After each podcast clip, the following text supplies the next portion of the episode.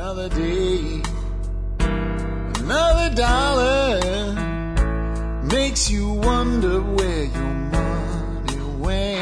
Hi, folks. This is Jack Spirko with another edition of the Survival Podcast. It's always one man's view of the changing world, the changing times, and the things that we can all do to live a better life if times get tough. Or even if they don't dictate, it is almost always during my 50 mile commute between Arlington and Frisco, Texas. Today is Wednesday, June the 10th, 2009 ah.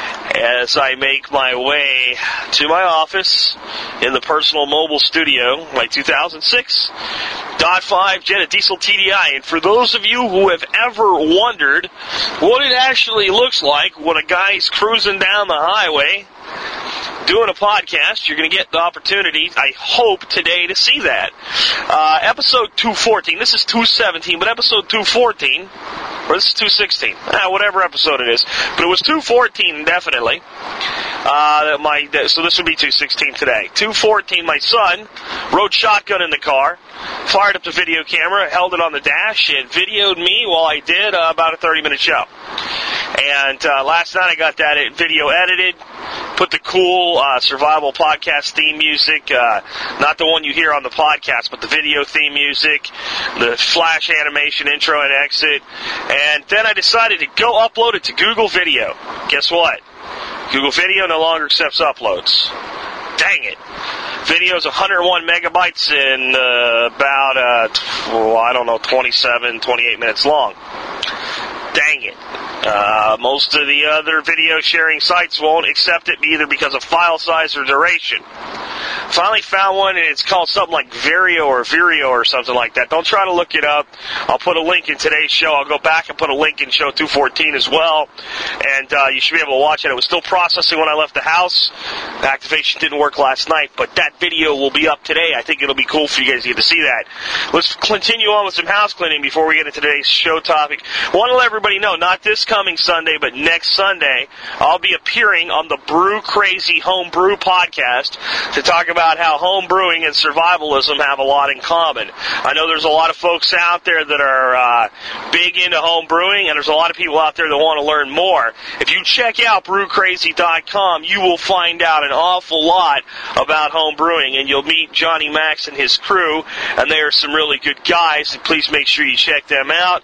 Please listen in when I'm on their show next Sunday, and as I move into some interview formats in the future. And Johnny's been nice to me, man. He's helped me uh, figure out how to get that set up. So now I just got to do it.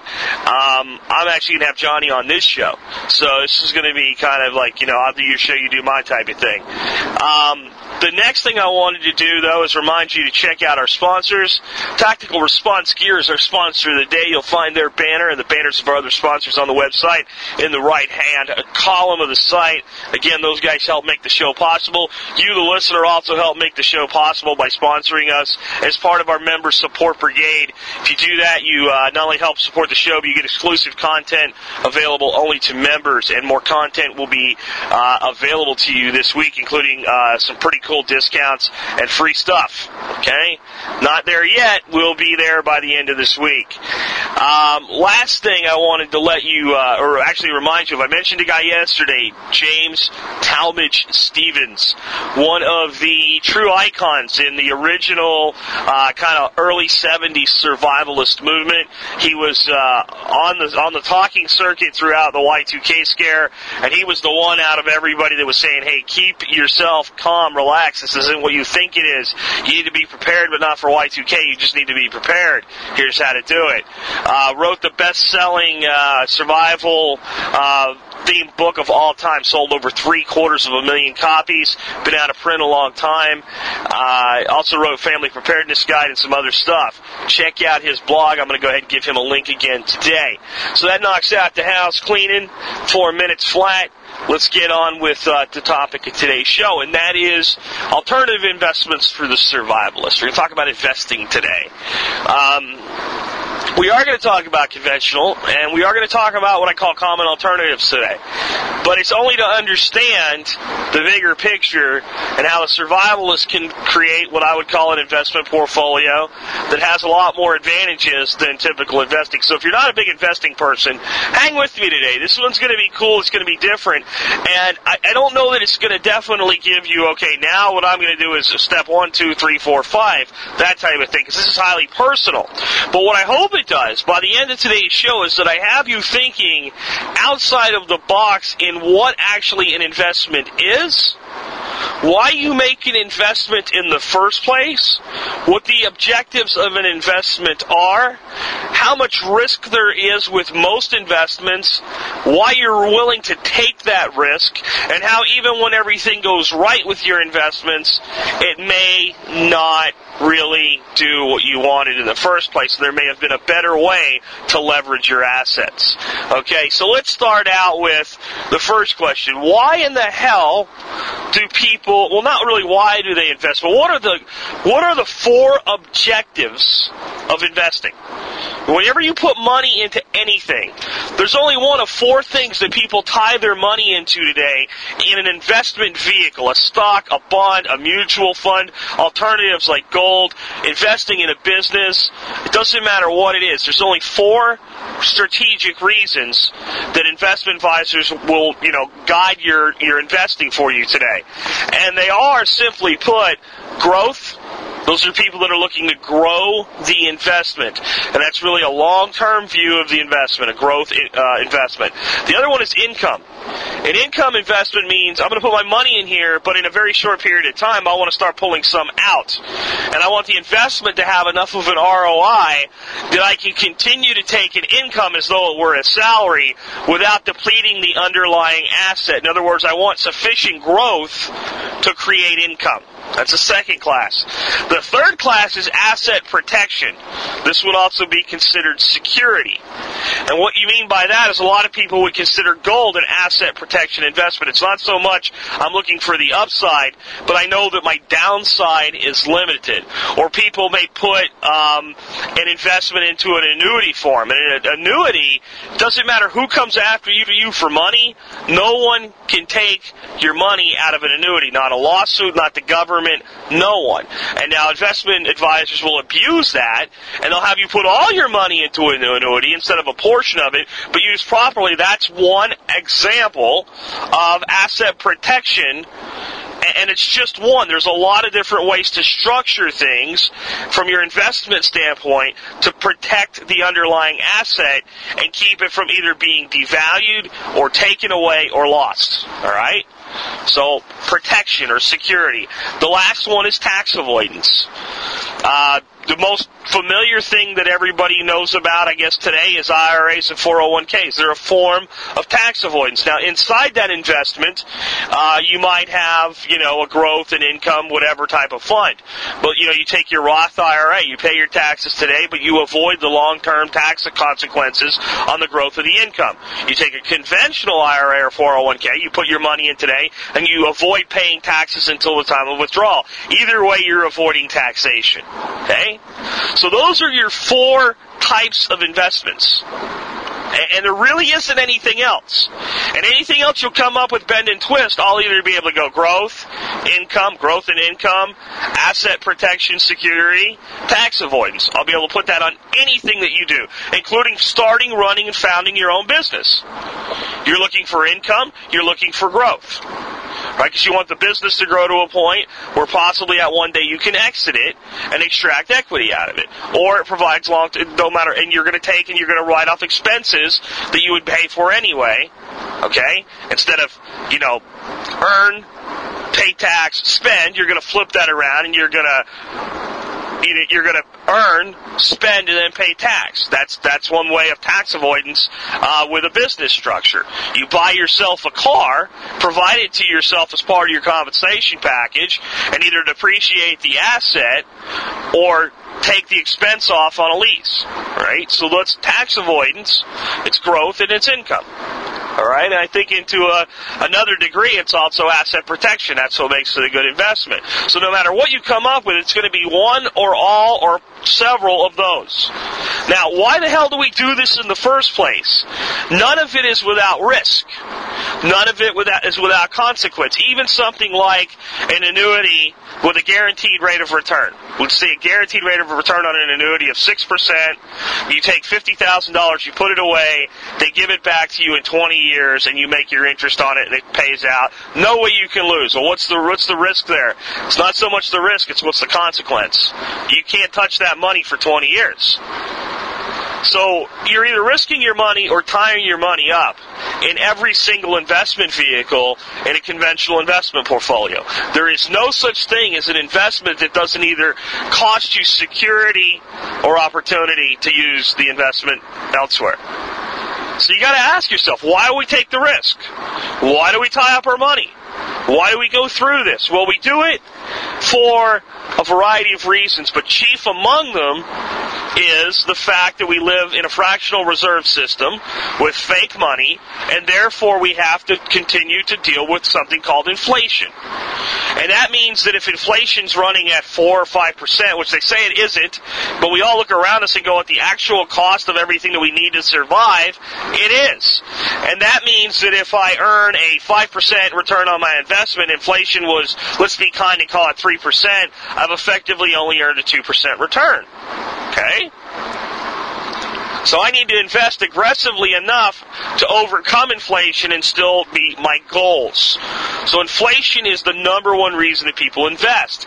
Because the other alternative to investment is simply savings. Saving your money in cash, if it was a real asset, would be very secure and wouldn't have any consequences. Have the cash, you can spend it anywhere you want, whenever you want. You can't lose it because you have it. It's in one place. Put it in bills and put it in a suitcase under your bed. Lock it up in a safe. Put it in a safety deposit box somewhere where the bank can't lose it on you. And it's just very, very secure physically. You can't lose it. Well, the problem is you are losing it. If inflation is 3%, and you put $100,000 into a safety deposit box and leave it there, effectively it's just like at the end of your first year, somebody walks in with their own key, opens your box, takes $3,000 out and locks your box back up. Okay? Next year they walk in and take, oh, about $2,900, lock your box back up. And they just keep doing it. Now, because they're only taking 3% each time, you'll never get to zero but you'll get to an amount of money that won't really buy you anything. Certainly not what $100,000 would have bought you. That's how inflation works. So that's what drives us to invest. We also invest to provide for our needs. And this is, there's only really three reasons I think that people invest. This is another one. Because growth, income, asset protection, it's really all about making sure that I can eat every day, that I'm, you know, I can, I can have clean water, I can have health care, I can pay my bills, I can have transportation, right? I want to make sure that all the things that I need to survive are available to me, and I need money to make that happen, at least in today's, you know, today's type of economy that we live in. It's a cash-based economy, so I need to have certain amounts of money in order to provide for myself. And the only other one that really exists, and that's just simplifying things, and that makes it easy to understand, and it makes it easy to think about, and it doesn't make it confusing like your investment advisor said, it's really confusing, just trust me, okay? Only one, only other one left is to leave something behind. The only reasons we invest to combat inflation, to provide for our needs tomorrow, today, doesn't matter. We have, it's, it's part about providing for our needs. We didn't need anything. Somebody came and just gave you, eh, said, here's a car that never runs out of gas. Here's a house exactly like you like it. Anything you ever want changed in it will be taken care of for you. Right? Here you go. Here's a, an unending pantry of food. There's a doctor over there you can go see anytime you like. Everything is provided for you. Do whatever you want. Would you invest? The only reason you would invest that's left is because you would want to maybe be able to hand down what you had to your heirs, to your sons, your daughters, grandsons, granddaughters, what have you, to leave a legacy. No other reasons.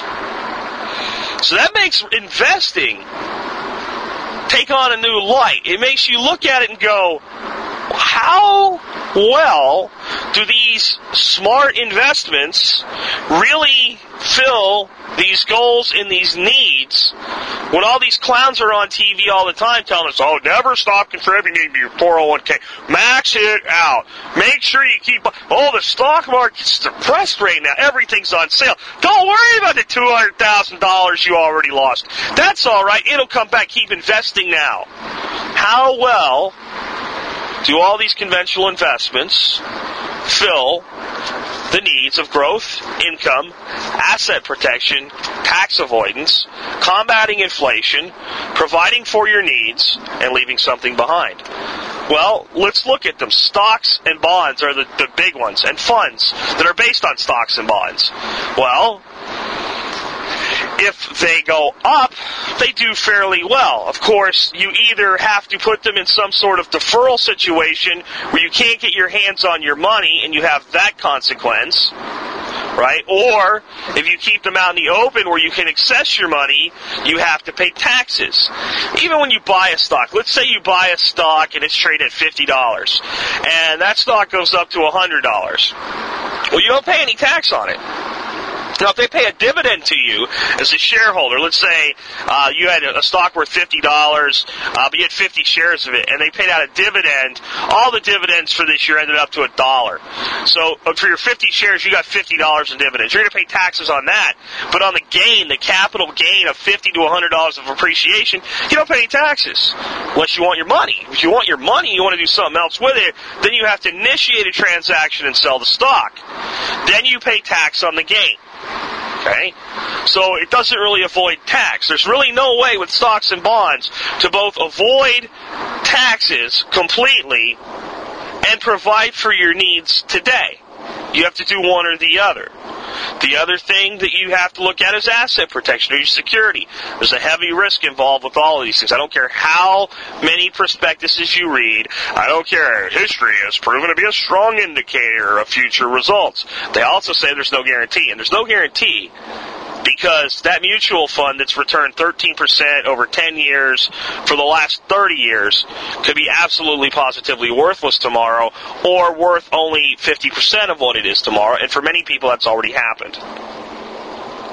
So there is the risk. So that mitigates the asset protection.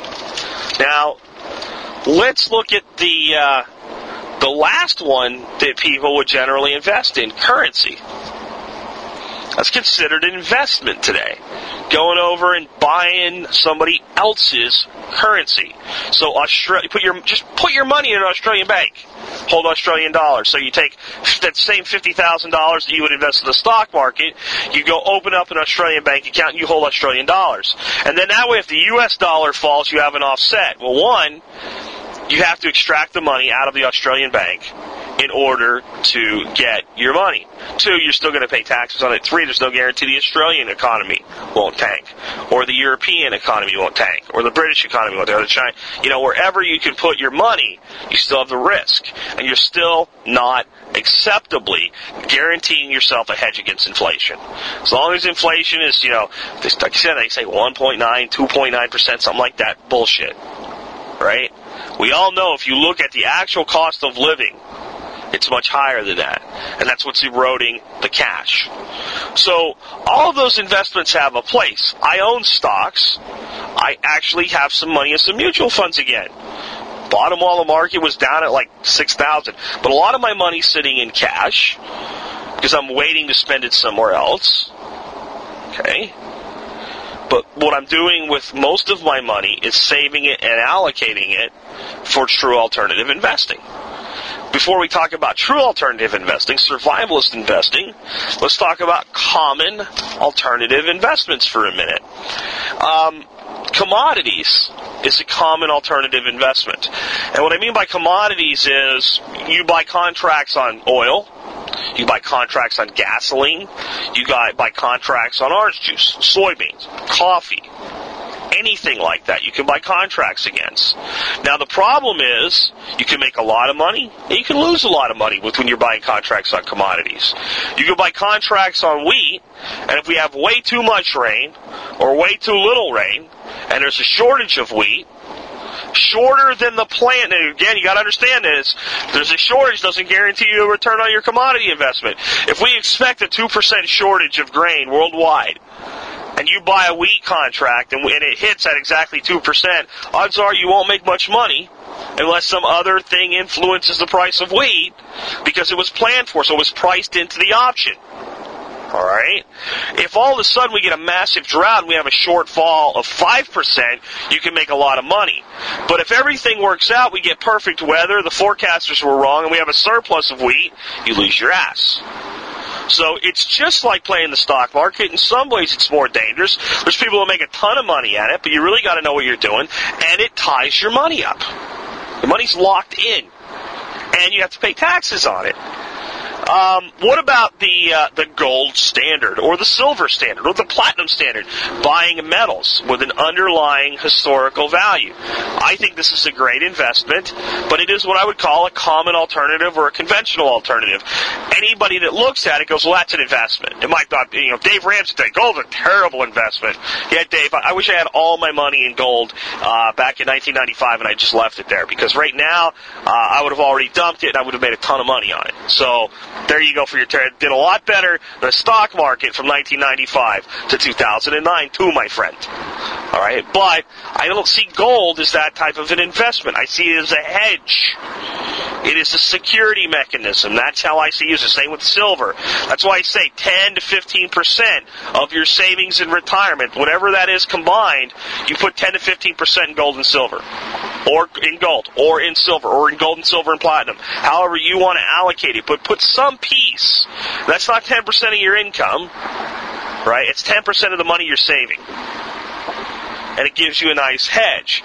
But here's the thing when you sell the gold and take a profit on it, you know, if you if you make twenty thousand dollars, you're not just going to go get a suitcase full of bills that nobody's going to talk about. There's going to be a record record of the transaction. You're going to pay taxes on it. So it doesn't really work for tax avoidance because whenever it's utilized, you pay tax on it. If you use it for barter, you it. But if you get caught, it's tax it's tax avoid, avoidance, right? You get prosecuted for it. So there's only so much gold can do for us. It's a tool, like all these other investments. And then the last alternative investment that people really look at is real property. But generally when they look at real property or real estate as an investment, they don't look at it the way that I look at it, or probably the way that you look at it. They look at it as, well, I'm going to go out and buy five rental houses.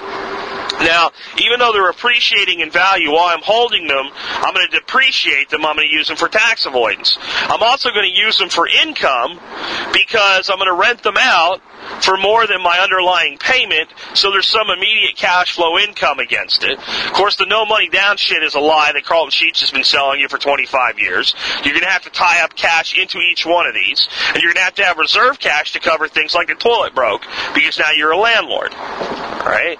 But there is that income. You're also going to have growth out of your investment, hopefully, because the underlying value of the home should go up over time. Because real property traditionally gives you a good return of investment. Now, right now, real estate's in the shitter. That doesn't mean that it's not a good time. In fact, it probably means it is a good time to buy. I think you have lots of time to make your decision right now. Um, it took a long time for the real estate market to recover from 1991 almost to 1996, 97, where we really didn't see a return of, of former prices and that little mini depression during the beginning of, of the Clinton years, which everybody forgets about and thinks he was so great for the economy. So I think you got some time to work with here. But that typical investment is seen as we're going to do all these things, and at the end, I will sell it, make a profit on it, and then I can, if I'm a smart real estate investor, I can buy another piece of property and not pay taxes on the gains because I'll roll it over into the next property. I can do that for years and years and years, property after property. So that's how people usually see real estate. Or I'm young, I need a great big house, I have kids, I buy a great big house, we live in it for years and years, we get older, we need a smaller house, we sell it, we pull equity, we buy the smaller house, put the money in the bank, make it part of our assets at retirement retirement. So those are the two ways people look at real estate. I look at it a little bit differently, and I think if you've been listening to the show, you might know where I'm going with that. But those are your common alternatives. Now let's look at investments for the survivalists portfolio. And some things people would still consider an investment, and some things if people would go, that's not it. I don't understand how that's an investment. But I bet you will, because you're the kind of person that thinks about self-sufficiency. First one, we'll stay on real estate for a second. It's buying land that is taxed very, very low. Rural land, unimproved land, whatever you can find that is so inexpensive to pay the property taxes on that if you worked part time for 7 Eleven for two weeks a year, you could pay your property taxes. Okay? $7 an hour, 20 hours a week for two weeks, 280 bucks, almost covers my taxes up in Hot Springs. Almost, not quite. So maybe I have to work part time at 7 Eleven for three weeks. That's not where I'm going to get my $316, folks, but you get my point. It's almost inconceivable that a grown human adult could not come up with 350 bucks or so a year to pay taxes on his property. Which, by the way, if you have any income, you're going to get to deduct from the income tax you're going to pay anyway. So it's money you're going to, if you have any income, you're going to pay it anyway. So it really isn't that critical, especially when you're talking those low dollars. Now, high tax land doesn't work. Again, I, I use these numbers because they're real, they're my own numbers. If I paid off my house here in Arlington, just to continue to pay all the tax people that you know stick their hand in the cookie jar and pull some money out of my pocket every year the hospital the education system the city everything i'd still have to come up with about $300 a month just to pay my taxes on a third of an acre so to me having two or three acres of rural land that can be improved and utilized is a real long-term investment because once you pay it off it doesn't cost you much to keep it. Now, how does this land work for tax avoidance? Now, it, in itself, it generates a tax consequence. If you mortgage it, while you're paying the mortgage, which I think you should do it as short and fast and aggressively as possible, but while you're paying it, any interest also gets deducted from your income tax. So it helps you reduce the taxes that go to the federal government because instead of that money going to the federal government, it's going to a bank, yes, but it's being leveraged to give you an asset. Hopefully you can see the difference.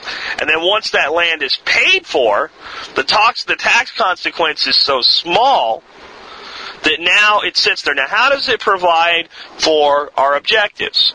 Growth. Land goes up in value, as well as anything else in this country. If land is declining in value, there's probably not a good place to have your money other than a hedge fund. And if you want to be a vampire, go ahead. Income, it's up to you how much income you can produce from your land. Uh, but land you can definitely use to produce income. Asset protection. Very hard to take property away from people in the United States on anything other than eminent domain. You'll find yourself a rural piece of land that's away from major road easements, and you probably don't have to worry about it. Tax avoidance. Okay, there's tax consequence, but if you're smart about the way you use your piece of rural property, you can avoid a hell of a lot of taxation with it, including sin taxes, sales taxes, okay? Electrical utility taxes, the big giant increase in that that we're going to see with cap and trade. I'll, I'll get to that in a second. So that's number one that I see as part of your investment portfolio. That's why I'm so big on consider getting yourself a bug out location, a nice piece of rural land, a couple acres. Something that has uh, potential for long-term improvements that you're going to be able to get water and food on, right? You're going to be able to build a structure on. And, it, and as far away as you're comfortable with, and no further than what you're comfortable with from regular society. You know, make it what you want it to be. Remember, this is about a time to get tough for even if they don't. Number two, food production. I'm not talking about putting that little garden plot in and planting your tomato plants every year. A step in the right direction. I'm talking about once you have that piece of land, or even if you're going to make a go of it in the city, just accept that high tax bill. Fine. You make your own decisions here. You make, you know, with any investment, and that's what this is. But terraforming basically that piece of property into a way that allows you to make it productive with food long term, even with small amounts of input. So what I'm talking about is permaculture techniques. That's a huge investment. And I want you to think about this. If you can make that land produce for you 50% of your food, from all the different things I'm going to talk about combined, just 50% of your food, and then figure out what you spend a week or every other week or every month at the grocery store. Factor it out to a year. Figure out what it is for a year. Divide that number in half and say, okay, that money is no longer being spent. It's the same as income, and it's also asset protection. Because if I'm not spending the money, assuming I still have the income, I can save it. Alright? And if you do this right and you make a system that produces food this way for yourself, then what you're able to do is do that year after year after year after year. And you do have to put time, money, and effort into it to get the stuff rolling, but once it rolls, it's very little money, often none, and very little time. Now, the other side of this is often what it'll be is if you're producing 50% of your food, odds are you're producing more than 50%. It's just you only want to eat so many apples, so many pears, so many heads of broccoli, so many bowls of lettuce, what have you. You'll have a surplus even if you're still going to the grocery store, for the things that you don't, you know, really, uh, you're not able to grow. So you take that surplus and you either yourself sell at a farmer's market if it's large enough, or you find a local farmer's market and you find a vendor that's there every weekend and say, hey, would you take on some of my production? Stuff that you don't have, that you don't have available. Most of the time you'll be able to do that. One way or another, you have surplus food, you can sell it. Now, that food production is producing asset protection, it's producing income, and it's producing growth and value because it's increasing the underlying value of your land. Trust me, a beautifully landscaped permaculture system piece of land is worth a hell of a lot more than a sterile lot with a great big green lawn. Guarantee you, every time it's gonna sell for more and it might not appeal to everybody, but the type of people that it appeals to will pay more for it. And it's in short supply right now. So it meets all of our investment objectives and it provides for us. Alright? Because remember, that's what we want. We want it to provide for us. Uh, the next one's alternative energy. Now, there's some great tax incentives right now for alternative energy. So if you went and sucked twenty thousand dollars into a solar system, um, you can get up. I think it's like six thousand of that twenty thousand back. Now that's not free money from the government. You've paid that six thousand in taxes somewhere. I don't care what your tax bracket is. I don't care what your income level is. One way or another, you you get sucked out at least six thousand dollars a year in taxes, sales, gas, well you name it. So it's a tax avoidance in the form of getting your your money, own money back. Now, it will provide you energy. It increases the underlying asset value of the property. Alright? But the big thing is it creates independence. And ev- here's the big one. This is the one people don't understand. With how solar or wind or any alternative, because it doesn't have to be solar, hydro, I don't care what it is. Anything you do to produce your own energy in the form of electricity, heat, it doesn't matter what form it's in. You're not purchasing that portion of it anymore. Well, a big co- big portion of your cost of purchase of energy is tax. Huge portion of the cost of your energy is tax. There's a tax you see when you take your electric bill and look at it. You'll see all kinds of taxes and fees on there. That all goes to the government to make them more powerful right? To make you more dependent. And then you see a base bill, a charge per kilowatt hour. Well, your electric company's not a nonprofit. They're paying the government too, and they're passing the charge on to you. So a huge portion of your electric bill, your heating bill, your water bill, and every time you stick that pump into the side of your car and hold it the lever back until the numbers stop running. Every time you do any of those things, you're paying taxes. Lots of them and you're spending money. It's eroding you. And it, the inflation is taking effect because the cost of it steadily increases. Look at the cost of gas today versus the outrageously high price of gas in 1972. Look it up, you'll laugh. And people thought we were very upset in 1972 over the price of gas. So again, we're meeting all of our objectives. The cost initially may be high, but we're providing for ourselves long term. Another thing I see as an investment is productive livestock. From large to small. Some people have enough room to feed a few head of cattle or hogs, chickens, goats, ducks, geese, turkeys, whatever. It's a perfect investment. Provides you food every day you have to put very little input in. If you set your land up right, you can provide a lot of the food for your livestock from the land. Now you, you have to supplement feed any like even chickens, you got to supplement their feed. But it's a very low cost of supplementing their feed, especially if you have four or five acres. You know, go out and harvest acorns every year. Chickens love acorns. Excess greens from your garden, etc. They'll provide back to you. And if you bring in male and female, selectively when you want to and place them together, they're self perpetuating. So all you got to do if you want more chickens is have four hens and a rooster. And you'll be having to do things to prevent yourself from having more chickens than you really want. They can be a source of income as well. They certainly increase the overall value of what you have if they're utilized properly as part of a permaculture system. They reduce your grocery bill. You know, have eggs for breakfast every day. I don't care what the freaking environmental whack jobs and the nutritional idiots that go to college for four years to learn how to make a freaking, you know, low cholesterol omelet say. Eggs are good for you. Especially eggs without hormones and without crap and without antibiotics and without genetically modified feed going into your chickens. Chicken's good for you. Okay? Goat's milk is good for you. And all of these things can be provided to you from livestock. Duck eggs are wonderful. Most Americans have never tasted a duck egg. It's a sin. A duck egg is so rich, so luscious, so nutritious. And, you know, they don't need that much. In fact, they do a lot of work for you. It's like having employees that work for chicken feed. Literally. Okay, so that's another investment to consider is livestock. And a long-term way to provide for your livestock with as little input as possible. In other words, have productive pets. Water is a huge investment. It's one of the main things you need other than, you know, if you have food and water and shelter, you're pretty good. So if you have a rural piece of property with a house on it, with alternative energy, and the ability to produce a large uh, portion of your own food, the only thing you're left without having available to you is water. Well, if you put a good well in, you tie that into your solar system, it'll work whether the grid's up or not, and whether you pay the electric bill or not.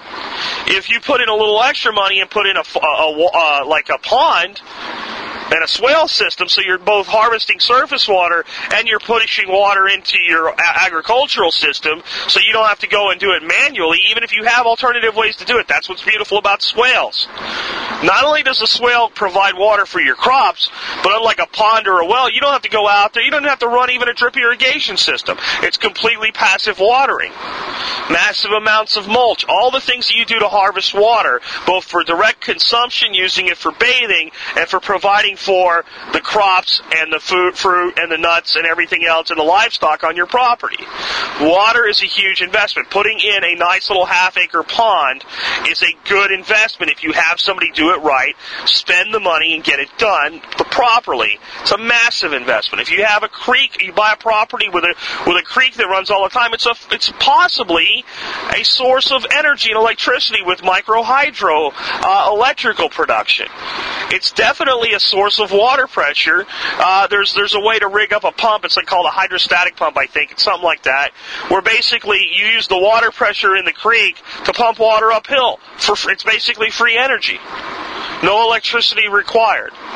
It's definitely a source that if you're able to dam it up, you don't have a water right issue, you can cr- create a, a pond for yourself. Anything that allows you access to water and the ability to retain water, burying a couple cisterns in the ground, or even having above ground tanks and doing water harvesting off your roofs and off the land. Absolutely, positively wonderful long term investments. If you do all the things I just said, you are in a completely self-sufficient situation. You may still choose to earn money and spend money outside of your own system, but you'll do it at your choosing as you decide and at your discretion. if that makes sense. If the shit hits the fan, you can survive. If the shit doesn't hit the fan, you can live a better life hopefully this is starting to open your eyes to other investment opportunities. And then you take these things like permaculture and water harvesting and combine them with a system that's like aquaculture on your property. Investing in building an aquaculture based greenhouse that has tanks that produce you fish, systems that produce you food, and in the end, the fish eat almost 100% of what's provided to them by the plants and the algae that grow in their tanks. And you have to do very little feeding. And every year you're harvesting tilapia as a source of protein. Now you have even more self-sufficiency. And you know, you can do things other than fish. You can do shrimp.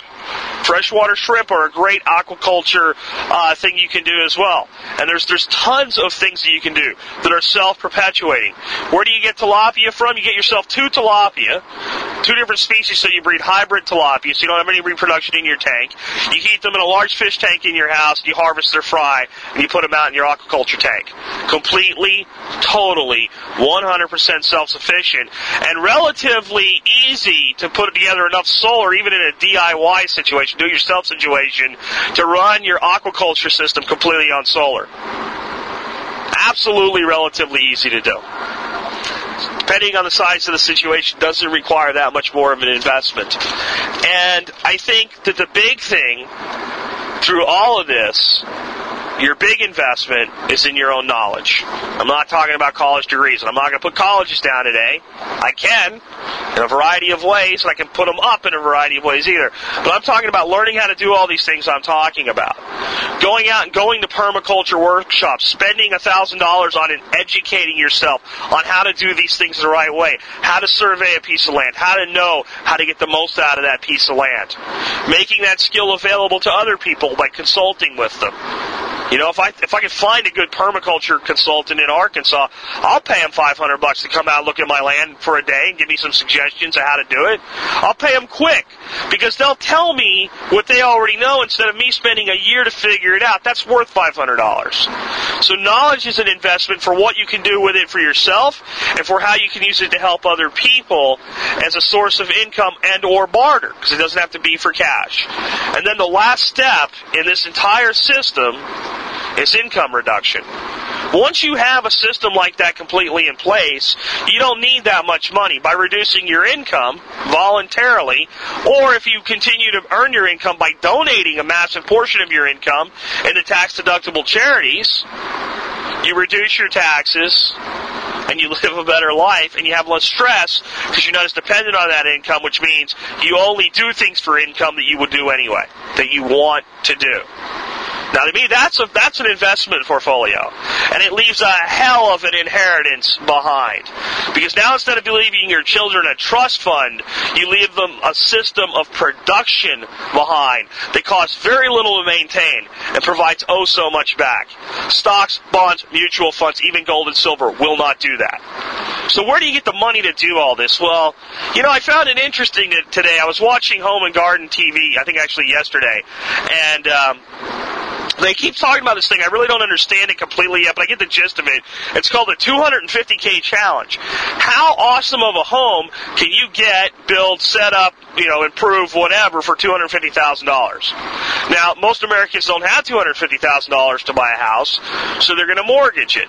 Let's say they're not idiots and they don't do, you know, adjustable rate arms and all this other crap. They've learned their lesson. They get a good solid mortgage for 30 years, like, you know, most advisors would tell you is reasonable to do. Uh, they'll pay about 1% of the mortgage in a mortgage payment. That's going to be $2,500 a month. Over 30 years, check my math if you don't believe it, it's $900,000. $900,000 dollars. Now they're going to get some of that good old tax avoidance in there because they're going to reduce their income tax because of interest in insurance or an interest in um, uh, property taxes and things like that. Because that twenty five hundred dollars does include those things. But let's cut it in half, four hundred fifty thousand dollars. And let's say we can pull that off in 15 years instead of 30 because it's half the money.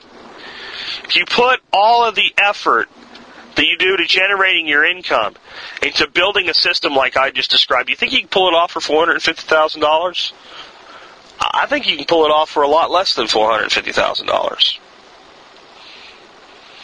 So I'm not telling you this is exactly what to do, or I'm not even going to tell you exactly how you should do it. All I'm saying to yourself is, for a minute today, pull yourself back from your conventional view of investing. Think about what I've said before about do you own a home or do you own a homestead?